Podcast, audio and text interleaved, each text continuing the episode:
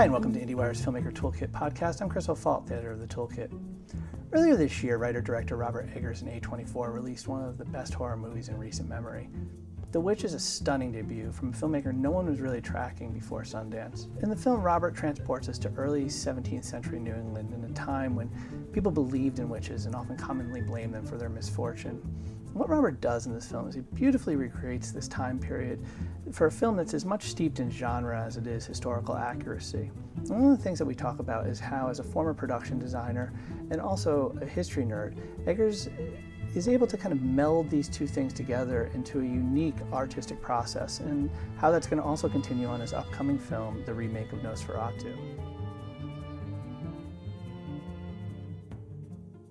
This doesn't look like a three million dollar movie, The Witch. It never, it never, it has like such a high production value, and I, I'm kind of assuming a lot of that is has to be somewhat grounded in in a production design background on your part and the way that you think about films. Is that? I, I think so, um, because I was able to take my time to figure out how to do it for that amount, and we. I, I spent a long time, even before we had a line producer, literally uh, calculating yardage of the period cloth we would need and all this kind of stuff to really have a very clear idea. And so we we found that there was no way to do this for less than 3.2 million dollars if we wanted it to look the way that we wanted it to look. But but additionally, um, you know, that was still stretching. Every every cent was was on the screen, and in certain sequences, like the opening of the film uh, in, at the at the plantation with the meeting house. I don't tend to like to storyboard, uh, but we, that was all storyboarded so we could understand how many people need shoes, how much of the floor we actually need to see, how much of the plantation we need, you know, and all this kind of stuff so that we can carefully work within that budget. So yeah, I don't think the one scene because it's before the family gets banished. It's the one scene that you have like probably like 30, 40 people yeah, or something in there. It's a yeah. meeting house, and like you know. Like I can't see forty pairs of shoes because you don't. You're not going to right. do something. We're never because we're not going to be able to afford to do it, and th- then that was a very expensive portion of the film. So we had to really understand that. Um, yeah, and I don't think with my w- without my background in production design that I would be have able to thought that, think that way. Because I think there's, I think that's like a really important lesson because it seems like a lot of independent films get watered down and stretched because mm-hmm. they're trying to do so much and they're mm-hmm. even, I'm thinking even in terms of moves and going yeah. from space to space. And I think about someone such as yourself that has that background that knows what looks good on camera, that that has been able to see how to get a, a certain value with a limited budget. And it strikes me, and, I, and thinking about it and rewatching The Witch, because it's so good, is that it almost like when you're thinking about your story, narrowing what's on screen, yeah. narrowing the scope of what's on screen, and how to make that part that appears, yeah. that window on that world. May it be the trees, may yeah. it be the stuff you built, exactly. May it be the clothes, right? Exactly, exactly. So, so and yeah, instead of having a ton of stuff that's mediocre. We have a few things that are great. I mean, it's as simple as that, but it's true. And you know, it's it is funny. Also, we, we I when we were scouting, it took so long to find locations that I liked, and I finally didn't even really like where we chose, but uh, because I still wanted even taller trees but because uh, the idea is like 17th century before yeah the, before uh, white people are coming and cutting them all down. Uh, i mean there were white pines were rivaling redwoods in, in size when uh, the english settlers first came here. So that i mean we weren't going to find that. Uh, but but but even larger trees but it was clear practically speaking that the woods that were surrounding the farmstead needed to be the woods that we shot in uh, because um, we would never make our days otherwise because there were so many exteriors and it always had to be gloomy uh, and we had to constantly um, rejigger the schedule in order to uh, keep things gloomy. And had had we been saying this is where we go to the forest we, we never would have had that um, safety. And part of it also i imagine it's also about lack of moves, right? It's about That's- staying, that's staying. Yeah, yeah, exactly, staying, and exactly. staying in one spot, right? And so then the other thing that's so awesome about this is once and you what you you ended up having to go to Canada to find those forests. Is that what it was? We, we went to Canada for financial reasons. Uh, we, we, we shot in Northern Ontario and a certain part of Northern Ontario where we got money from the Canadian government uh, um, to spend there. Um, and that, and it, because, because we had other investors who were willing to make the film for around one, one and a half. And I really tried to find a way to make that work, but it would, couldn't happen. Uh, so by doing it in Canada, we could actually make the film. uh, but then I, I ignorantly thought, okay, Canada, it's going to be virgin wilderness, but there's so much logging in that region that there was nothing right. It was these tiny little planted white pine forests, like I mean red pine forests all in a row, and we needed big white pine and hemlock. And so finally we found it, but it was ext- an extremely remote place. So in addition to not moving a lot, like we're going to move there, we're going to stay there, you know. And the other thing is you're you're a fellow New England boy, right? So this is part of this is like capturing that unique something very unique about like where we grew up. Exactly, and and so it, I, I needed that. And when I screened at the New Hampshire Film Festival, uh, you know, hands went up immediately to say that there weren't enough oak trees, and, uh, and that's not right. you know. Uh, it was funny, you know. I saw that because I was I didn't go to Sundance in 2015, and Uh-huh. of course everybody was talking about your film. And it was funny. I saw that one of the first places that there was a screening before it was New York was that you were up in New Hampshire. Like, Yeah. That was like your second screening in the U.S., right? Uh, yeah, yeah. Well, well, we had Fantastic Fest, but Oh, yeah, okay, yeah. yeah. Yeah.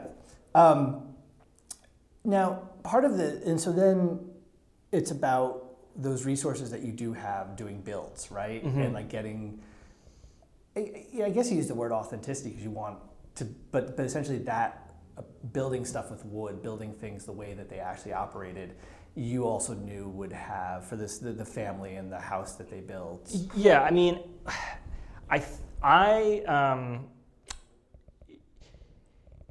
it's interesting. Kubrick credits uh, the Italians. He Ita- he credits Franco Zeffirelli and uh, and um, uh, Visconti for sort of recreating history uh, instead of designing it.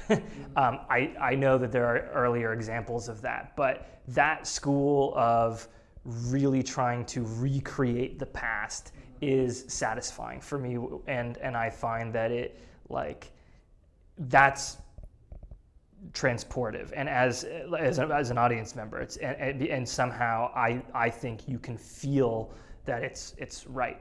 Uh, as as a filmmaker or a designer I don't know I, I feel like close to the past and like a kinship and like I'm learning things. And it, it is very it's just exciting. Like I think I think if I weren't a filmmaker, something I could maybe do is work in a museum that does these kind of reenactment things. I, I, find it ex- exciting to like be immersed in the in the past. Um, and but but for the witch, um, I think the reason why it matters is is that we can't believe in the witch, and we can't believe in we, we can't. Uh, we can't get into the Puritans' mindset uh, if their physical world also isn't there. And the more thi- like obviously no one's gonna stand up in the audience and shout and cry if we used uh, you know some rough cut lumber from Home Depot instead of the hand riven oak clapboards, but but you can just the more things like that that you don't do, the more you can feel something's wrong. I think that's something that I'm starting to learn too. Is because I used to think, oh, people get a little too hyped up about the authenticity or want to do mm-hmm. things. But I think one thing that I, and is actually seeing Billy Lynn in that crazy 120 mm-hmm. frame 2nd mm-hmm. and like the, I started thinking a lot about production design. Is that it's less about the wood is the exact cut or it's the exact tool, but there's something about the collective Yeah, of exactly, everything that's on frame. All those details kind of blend together to give you a feeling. Yeah. And so, like, you can cheat one thing, but there's something about a total. And there's Yeah. some- and there's also something, and I wish you could speak to is that in this world where things have this homemade, not homemade, but like made from wood by hand and by tools rather Mm-hmm. by, by machines, it gives your film this texture. Yeah. And this Yeah. Yeah, it's a great texture, you know, and it's a fun it's a fun texture. I, I, I yeah, I mean, there are th- there are things that are accidentally not period accurate, and I you know hit my head uh, when I when I think about it. And there are things that also we we changed on purpose, but we knew we were breaking the rules because we needed to do something. And finally, you know, the story we were telling was bigger than that rule that we were breaking or whatever. So it's not it's and it's, it's always an interpretation. I mean, but even when you go to a museum, it's an interpretation. I mean, I went, I was in uh, uh, Copenhagen, and there was this museum that was saying all these things about um, uh, pre-Celtic shamans in Northern Europe that they were like exclaiming our truths, and I'm like, you don't know that. Like we we assume that uh, given all these things, but we don't know that. So you so so uh, as, as a museum curator makes a choice, the filmmaker makes a choice, you know, Right. whatever. Part of this is that also in narrowing that scope, seeing that window, this is something that I think, if I'm if I'm guessing correctly, you also write to. Yeah, Like even Yeah. even something like the fact that I'm thinking about cast. Right. The your story is about a story about a family that gets banished, and my guess is that even part of that, like you couldn't have made this film if they stayed in the village Right. and and also and, and so writing towards those limitations and writing towards this kind of knowing what's going to look good on screen and what what you can do is that is that part of Yeah, it too? I mean, I'm not, I'm not trying to like, uh, and I, I don't think that this was like your insinuation. I'm not just trying to write like that would be cool, like that would look good. Of course, I know that you're but insinuating working that. within a but yes, but yes, and that the, having those uh, boundaries and having the rules of that world That's are, yeah, that's great. And with with the witch. Um, it was, it was very much as if I had a, uh, I've used this line too much, but it is true that I had kind of a dollhouse in my head and I had all my little action figures of each of the characters. And because I had been studying wills and inventories, like I knew basically every single object that they could have. So that made me say, well, I mean, if they dropped the bill hook on the ground when they were, uh, you know, such and such earlier, then that's there for, you know, what, and let's talk about the story because my understanding is that this is a lot of you, I mean part of this part of the thing here with the stories is that like they thought rich witches were real. Like everybody here, like just the acceptance of the fact that witches are real. It's, um, and so built into that premise, like I think there was a lot of research. There was a lot of going back to text. There was like right that was part of Mhm. your writing process. Yeah, I mean, uh, there's it, it, it. Yes, a lot of research, a lot of research, a lot of reading primary source materials. Uh, I mean, That sounds like it's something. Just listening to you, it sounds like something that that's right in your wheelhouse. It's I love it. I mean, I love it. Uh, I'm, I, I I read 17th century, 16th century texts for pleasure uh, as well. You know, and Might as well get a script out of it. sure, sure.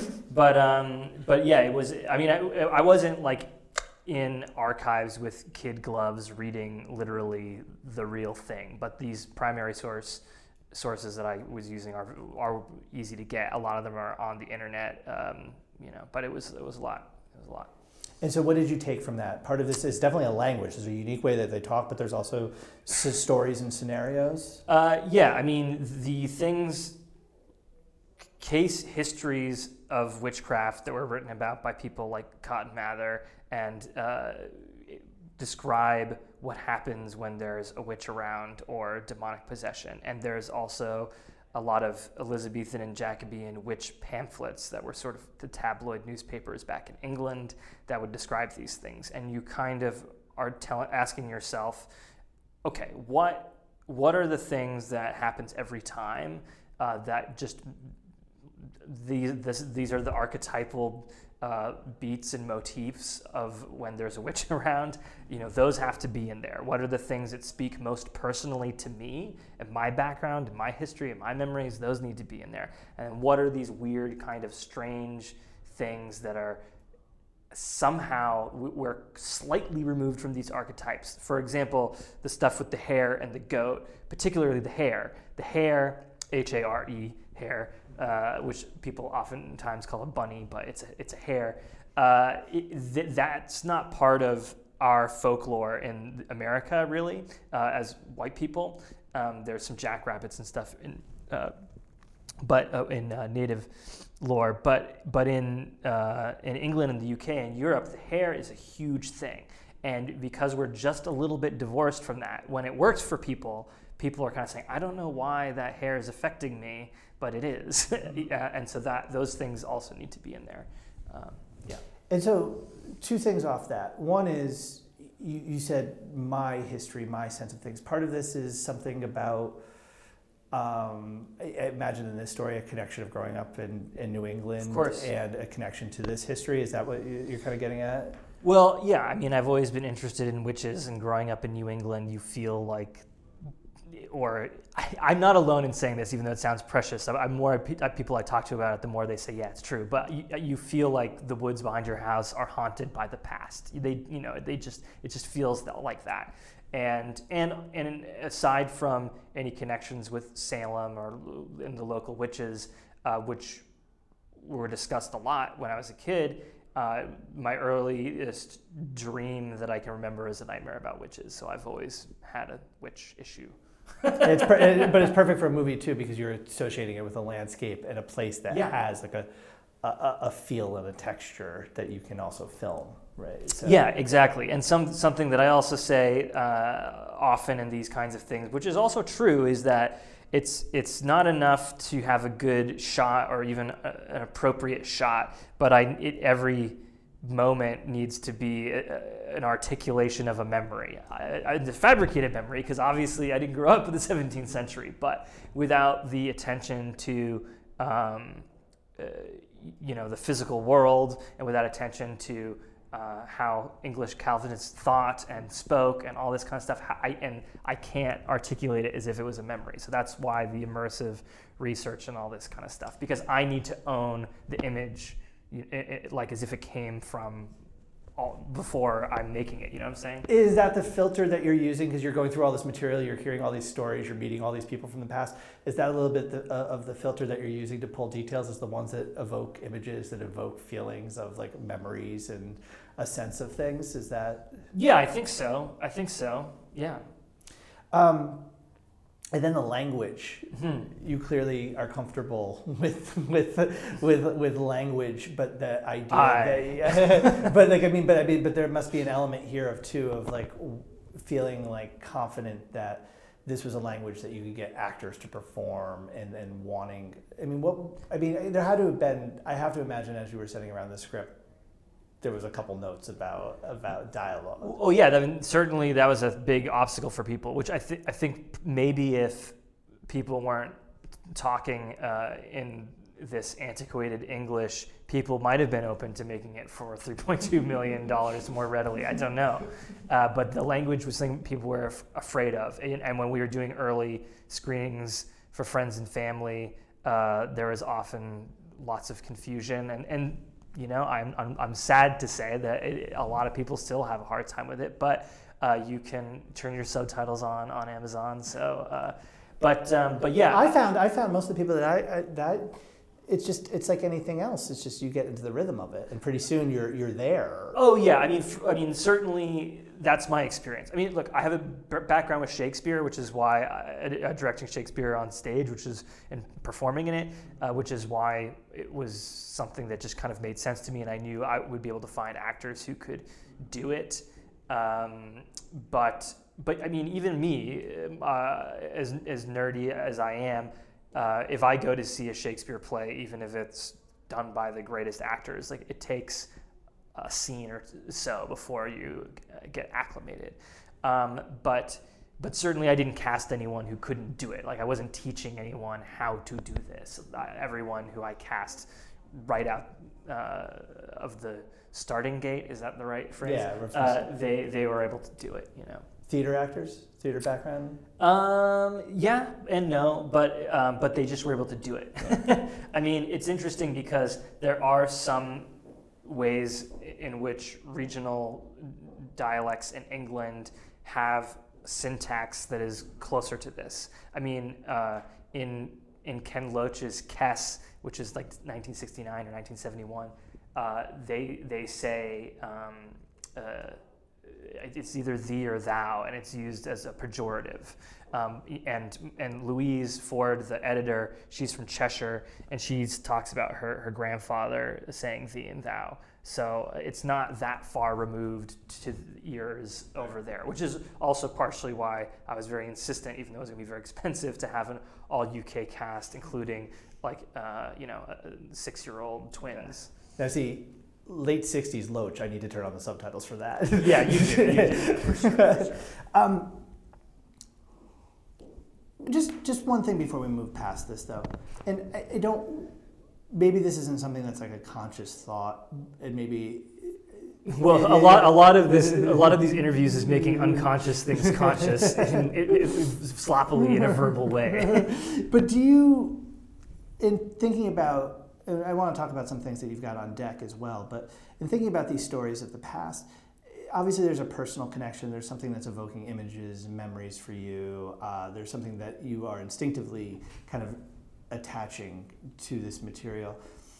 Is there something also? Some people go back in history and want to tell history stories because they feel a connection to today, or they mm-hmm. feel some kind of some kind of bind about like mm-hmm. how I, I couldn't maybe say these things about the world today, but I feel like from mm-hmm. the distance of a past I can. Mm-hmm. Is there something about these stories that feels very relevant to you? I mean, I watched The Witch and I felt things that were very relevant. I mean, that's also this year. Uh, but, uh, which, by the way, Robert and I are talking on the week before the election. This will air after the election, so we'll, we'll you know. Oh, but, oh, but right, yeah. but, but, right now, it, it feels that way. I, I, but I'm wondering though, is and beyond Trump and all that stuff. But is there stuff that feels when you started this that has to feel relevant to today, and there's like there's a connection? If it's re- if it's relevant to me, I, I hope that means that it will be relevant to other people. But I don't say like this is an idea mm-hmm. that I am thinking about that I want to explore using the past. Uh, I don't do it like that.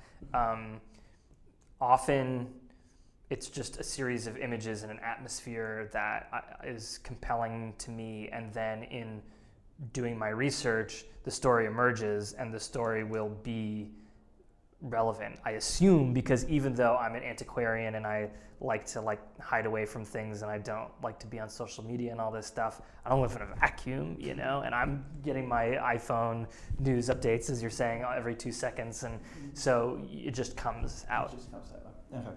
Um, so I feel like the production design and your theater background, the Shakespeare, like I feel like these things are kind of all kind of explain some of like the goodness of the witch. Thank you, sir. Um, but this is, and I, I don't mean to blow smoke up your ass here, but I mean, this is the most self assured, confident, precise feature premiere I've seen in a really long time.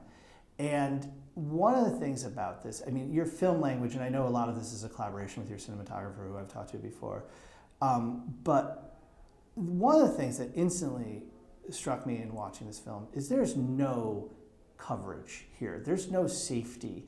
There's no, well, I'm going to back this up with an insert of a hand or a close up. Or maybe you did and you just left it on the editing room floor. But there's like, there's some very bold film language here that is also not standard coverage to like cover your ass also. Is, is that, was there like an approach here of like how you wanted to film this and and being so specific and precise in what you wanted? Yeah, I mean that's definitely me and Jarin Blaschke, uh, me and Jarin's approach, and it part of it comes from never having enough money to have a lot of days and all this kind of stuff, so you can't shoot too much. But rather than be safe, we want to do something great and or try to. I, I think there are some places where you know we needed a close up uh, and we don't have one. There are some places where I think our confidence uh, got the better of us, but overall, I think that um, that it, it worked out, and and I think. Um, but, but I'm not interested in, in coverage. I hate, I hate, hate, hate, hate, hate, hate, hate, hate, hate seeing a movie that feels like it's just shot like a TV show. It drives me insane because I mean, talking about Ken Loach again, Ken Loach, unlike The Witch, which is saying, "Look how cool this shot is! Look how smart this is!" like in a way that drives me insane. Like Ken Loach never does that, but he's also not shooting coverage. It's very gentle. You know, Mike Leigh's the same way. Like you just you're just watching something and you're not conscious of the photography. This you're very very conscious of the photography, but it is it's not it's just not this it's just not this formula. Like we're trying to get at the essence of what this scene is and understand. Uh, you know how our characters are experiencing the scene and that's how we make the decision to do whatever shot i mean it's as simple as that But in some cases, though, it is unlike a, a Loach film or a Leigh film. It, it, it is it does have a horror element to it. There is an element of of needing to kind of have some element of control over where the audiences Of are course, and how they're experiencing it. And so, I mean, I guess the thing that I'm really kind of getting at is is that in a lot of cases, you know, with the ability to cut and the ability to control the audience and the ability to reframe and make sure they're seeing the action in a certain way, you're putting a huge burden on yourself with longer takes of having to reframe, of having to depend on the pacing and the rhythm coming from internally from what you have on screen. It's it's a, it's a wonderful way of filmmaking, but it's also something that just depends on everything being in sync and in time. Yeah. and and exact. and you don't want it to feel like uh, like people hitting marks because that's really shitty. I mean, I think there are a few moments. I mean, my actors are incredible. Like it's such a fantastic cast, and I love them all. But there are a few moments when I feel like someone's like you know like hitting the mark, which is always annoying. But but we you know we had a week of rehearsals, which for our budgetary level was a lot, and it was really needed. It was really needed because it, because I didn't want it to feel like um, phony. And and the other and, and and because no one wanted to make the movie, I had so long to prepare. Jarin, you know, many many years before anyone anyone was giving us money, Jarin and I were in Plimoth Plantation in the recreation of 1627 uh, Plymouth in the houses with a light meter, like thinking about stuff. So so just for fun, or are you making shorts, or are you just no, we were tr- trying to prepare for this. You've been and, thinking about it. and You've been thinking about it. We've been thinking about it. So, so by the time we were shooting, we were so prepared that not only were we, but but it wasn't. It didn't turn into like, okay, we're Hitchcock now. Like mm-hmm. here is our slave list, and now we're gonna just, mm-hmm. you know, execute it. We were we had that list, but we were able to say, oh wow, that look at that branch that's mm-hmm. floating a certain way. We can whatever, and we can adjust, and and that was great. But knowing in what you needed from something. Oh yeah, I mean, Yeah. like they're they're you know Louise Ford is uh, like did an incredible job. which Uh, she's the editor, Okay. uh, and um, you know, but there were definitely uh, some like m- many times where it's like no, like we have to just cut this in the sequence of the shot list. Well, let me just take You you. know. you there was there's there's a few scenes, but there's one that when I was watching, I, it, it- when the the brother, the younger boy, is possessed, Mhm. and um, the families around him, and he's what is physically demanding of him as a performer is quite a bit. I don't know how old he Mhm. is. He's 10, 11, Twelve, but Yeah, I mean, I mean that's a, you were getting a lot from a twelve year old, and then there's this part where we're watching him from very specific, and then he pops up, and he's got he's just in the light, like almost like this amazing sit up, right? Like at, like at like an angle, and he's right in the light, and it's like, and the precision of having the demands that you already have from a performance standpoint, and and the choice even just to do that shot in one take that's like a really specific. You could have let yourself get off the hook a little bit easier with like a match cut or something there. But like you really see these things like where he's got to sit up right in that light after shaking and doing all of this. Well, that was that. You know, Jarin and I, I shot listed the whole movie. Jarin shot listed the whole movie. Then we come together and you know make it happen. Uh, you know, use whatever best, whoever has the best idea, we use it, right? And then that scene, though, we always were like, I don't know what the hell we're gonna do because it's too much shit going on, and we got to see the actors doing their thing.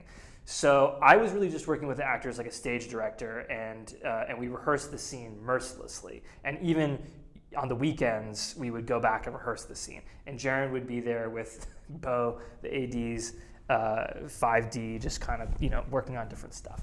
And and the only thing that I knew that I wanted was that one long shot because we knew that we need to see him die in this elongated thing in order for it to actually be powerful. But really, that was the most collaborative scene, and so I'm very glad that you feel that it, it you know it worked the most because that was that was uh, or, or, whatever you were saying. It's because it was it was a, it was a it was a real collaboration.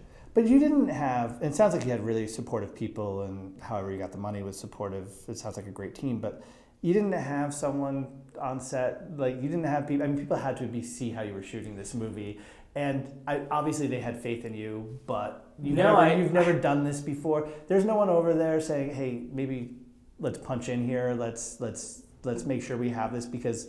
We're leaving Ontario, and you're going to be in an editing room in Brooklyn or wherever you're going to be, and we can't get it again.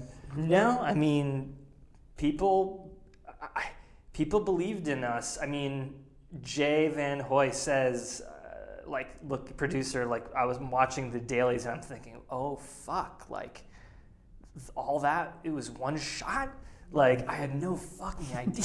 This is these are this is the Parts and Labor's guys. Right? Yeah, Okay. you know, and and and we we felt like yeah, we are painting ourselves into a corner, but we know that we're going to be able to jump over the door jamb and get out. You know, maybe there's going to be a few spots that we wish we could have gone back and hit, and and we definitely I could I'm going to go to elaborate with this uh, uh, analogy, but anyway, you get my point. Was there? I mean, you mentioned Loach and Leigh. Was there other people specifically in terms of how you shot this film? I mean, they weren't influential to how I shot. yeah, because that, that, that feels like a little. They weren't influential They to feel how I a shot this little film. loose. They're not how I shot this film yeah, at all. But yeah. I'm just saying, I, I, I, I'm saying in contrast to myself, Right. but also not doing coverage. You don't pay attention to their photography the same Yeah. way that I'm like, Yeah. you know. Because I, I, I've seen around. casts. I don't didn't think, oh, that inspired The Witch. No. I mean certainly Yeah. I was did say that the performances and Yeah. and- But but we're- were there filmmakers that did? Were there Sure, I people mean- that worked this way that you really? No, I, I, I think for me, while I don't need as many close ups, even though that's his magic, it, for me, Bergman's uh, the holy grail in so many ways because the technique is so rigorous and yet on, uh, you don't notice it. You aren't thinking like, "Wow, we've been in a oner for all this time." You're just in the scene, and and and that's because of his compassion for the characters uh, and and Sven Nykvist's as well. Uh, I mean, certainly, I don't like their lighting approach in their color films. Uh, it works so well for what they're doing, but it's not mine. Uh, but yeah, um, that's kind of the holy grail. And I mean, I think you can. I mean, you can see uh, obviously. Uh, you know, Kubrick and Lynch and blah blah blah blah blah in their own ways. Uh, I think I've said this many times, and I'll say it again. I'm embarrassed by the stench of The Shining on this movie, but I think that it wouldn't work for the people who it works for if if it weren't for that, um, like. Um, for that. You mentioned lighting too, because part of this it seems as if um, there's a. I don't mean simple, like it was easy to Mhm. do, but there's a there's a there definitely seems like you and Jarin have like a stripped down, like how can we do this with one candle? Can we do Mhm. this? Let's wait for a gloomy day and see if we can shape that. Kind of like working from Yeah. like very having a very distinct look, but wanting to work with kind of the least amount of light that you can. Is that is that? Well, it's I mean it's not like the least amount is the goal, but the goal is just it's like look, this is how these people live, this is how they would be experienced. Obviously wouldn't be gloomy every day, but we need that for the, the atmospheric story that we're trying to tell. But um, but they live by candlelight, so why, why the hell would we want a Kino Flo in there? You know, it just and and I don't and I just I don't have a taste for stylized lighting, especially when I just does I just doesn't excite me at all. Uh, and and uh, I mean, I, I'm I'm probably can think of a time when I, I'm when that's not true, but generally I just I just hate it, and especially when we're dealing with something that's borderline cliche fairy tale imagery. If we're then doing fairy tale lighting with all these hard highlights and like colored gels and shit, you can't believe in the reality of the fairy tale. So that natural light is, it just grounds it. It just grounds it. and as someone that's constantly going back and exploring history, I imagine these are some of the images that are also Yeah. evoking for you. Yeah, absolutely. So, in terms of like thinking about going back, um, you know, it, my my understanding is Nosferatu is next. Is that is that the next project? It seems shockingly to me and surprisingly to me like it will it's most likely the next project and i I, I, I it feels ugly and blasphemous and egomaniacal and disgusting for a filmmaker my place to be doing Nosferatu next and I was really planning on uh, waiting a while but it just that's how fate shook shook out my life That's a, yeah. yeah Um, and but for that story, um, is this something? Is it is it similar? I don't mean is it similar to the witch, but in terms of like, um, you're talking about entering the past. You're talking about thinking about things in terms of imagery and memories. Like, what what was it about this material, or what is your attachment to that? Well, um, so I-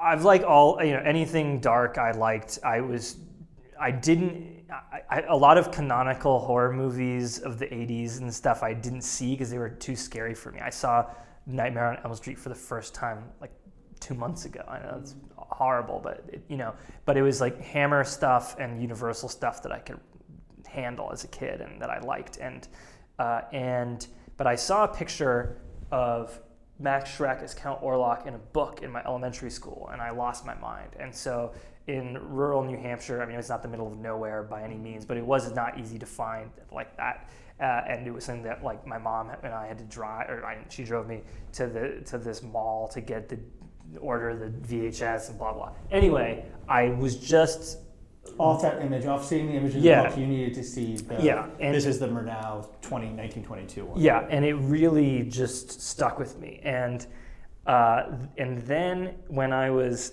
17, uh, I directed this senior directed play uh, that was Nosferatu. And it was very expressionist. It was much more expressionist than the film is. It was kind of like Cabinet of Dr. Caligari style, and it was all black and white makeup, uh, black and white sets, and uh, and it was done silently, almost like a ballet to like Schoenberg and and Webern and stuff like that. And there was a guy Ed Langlois who had an arty theater in New Hampshire who saw that when I was 17, and he was like, "I want you to mount this at my theater, like uh, professionally," and that like I like lost my mind. You're 17. Yeah, right? So, 17. Yeah. Um, and so, no, if I can be this guy, I mean, that's what made me realize like this is what I want to be doing. uh, so I had so so Nosferatu has a very close, special, magical connection for me. Uh, though uh, I think if I had if I were to make the movie, 17 year old Rob was going to make a movie with Nosferatu, it would have been something between like the Nightmare Before Christmas and Sin City, you know, uh, whereas this uh, is going to be the same approach as The Witch, where um, 1830s Biedermeier Baltic Germany needs to be, uh, you know, articulated in a way that seems real, and and uh, and, a, and a corpse from folklore walks into the picture.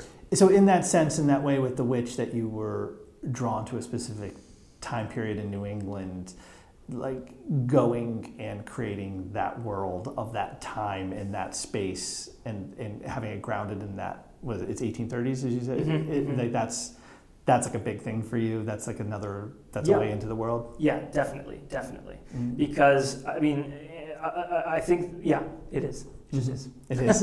and the character is this something that is it is it it sounds I don't know if you're able to connect with this, but it's just like that's quite a story that that image really struck you as a child to the point that you were went and tracked down. Not a lot I was a film nerd. My mom never had to track down a 1922 uh, VHS uh, silent German movie for me. That's but there's something about the look of that of that character of that. Can you speak to that in some way? I mean, I'm gonna get in trouble, but there, you know, Nosferatu is not a perfect film. It feels like a low-budget horror movie when you compare it to other films that are made. It's incredible how Murnau is going out to uh, these real locations, but in contrast, the interiors in Berlin seem a little like cardboardy. Mm-hmm. Um, but the, the, the flow of the entire film, the atmosphere of the entire film is so powerful. And then it is Max Schreck's performance. Um, I am super happy to see these contemporary restorations that are in really good shape, but they also make me sad because I can see, um, you know, Max Schreck's bald cap and his fake eyebrows and the makeup and grease paint. Here comes Robert from the production design world. well, it's I mean, well, but but what the thing is the the version that I had, which was from a 16 millimeter print on a VHS uh, in black and white, because um, now they're color tinted. Um, you know, there was no scenes Like it was just a vampire walking around, and there was this uh, this particularly striking moment where the, the, the, the, image was so degraded that it looks like he has cat eyes, mm-hmm. um, which in the in the um, new restoration does not happen. Uh, but that was it. Just seemed like you were watching this weird footage of a real vampire. I mean, that's what in- inspired the Dafoe movie, you know. But but uh, something about that. I mean, but but but it's like, but I can't I can't also do Max Schreck again either. So that's fun. Uh, so it's going back to the origins of the folk vampire. And so you're writing. Yeah. You're writing it. Okay. I won't push you anymore. I know, but you're in the process of writing it. Oh, are you? Are you doing this with someone, or is this someone? Is is someone on? Uh, is there a company involved? Are you doing it's Studio Eight. It's it's Jeff. It's Jeff Robinov Studio oh, Eight. okay, yeah. okay. Yeah. That's all perfect. Super. Robert, thank you so much. Best of luck with this uh, next project. Thanks. Um, you know.